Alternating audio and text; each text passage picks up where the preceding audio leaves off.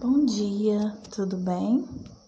Na tarefa 1 do dia 5 de outubro, segunda-feira, temos a história do caracol. Nessa história, vamos perceber uma lição muito bacana. Vamos prestar também atenção no som da palavrinha caracol, o som do C.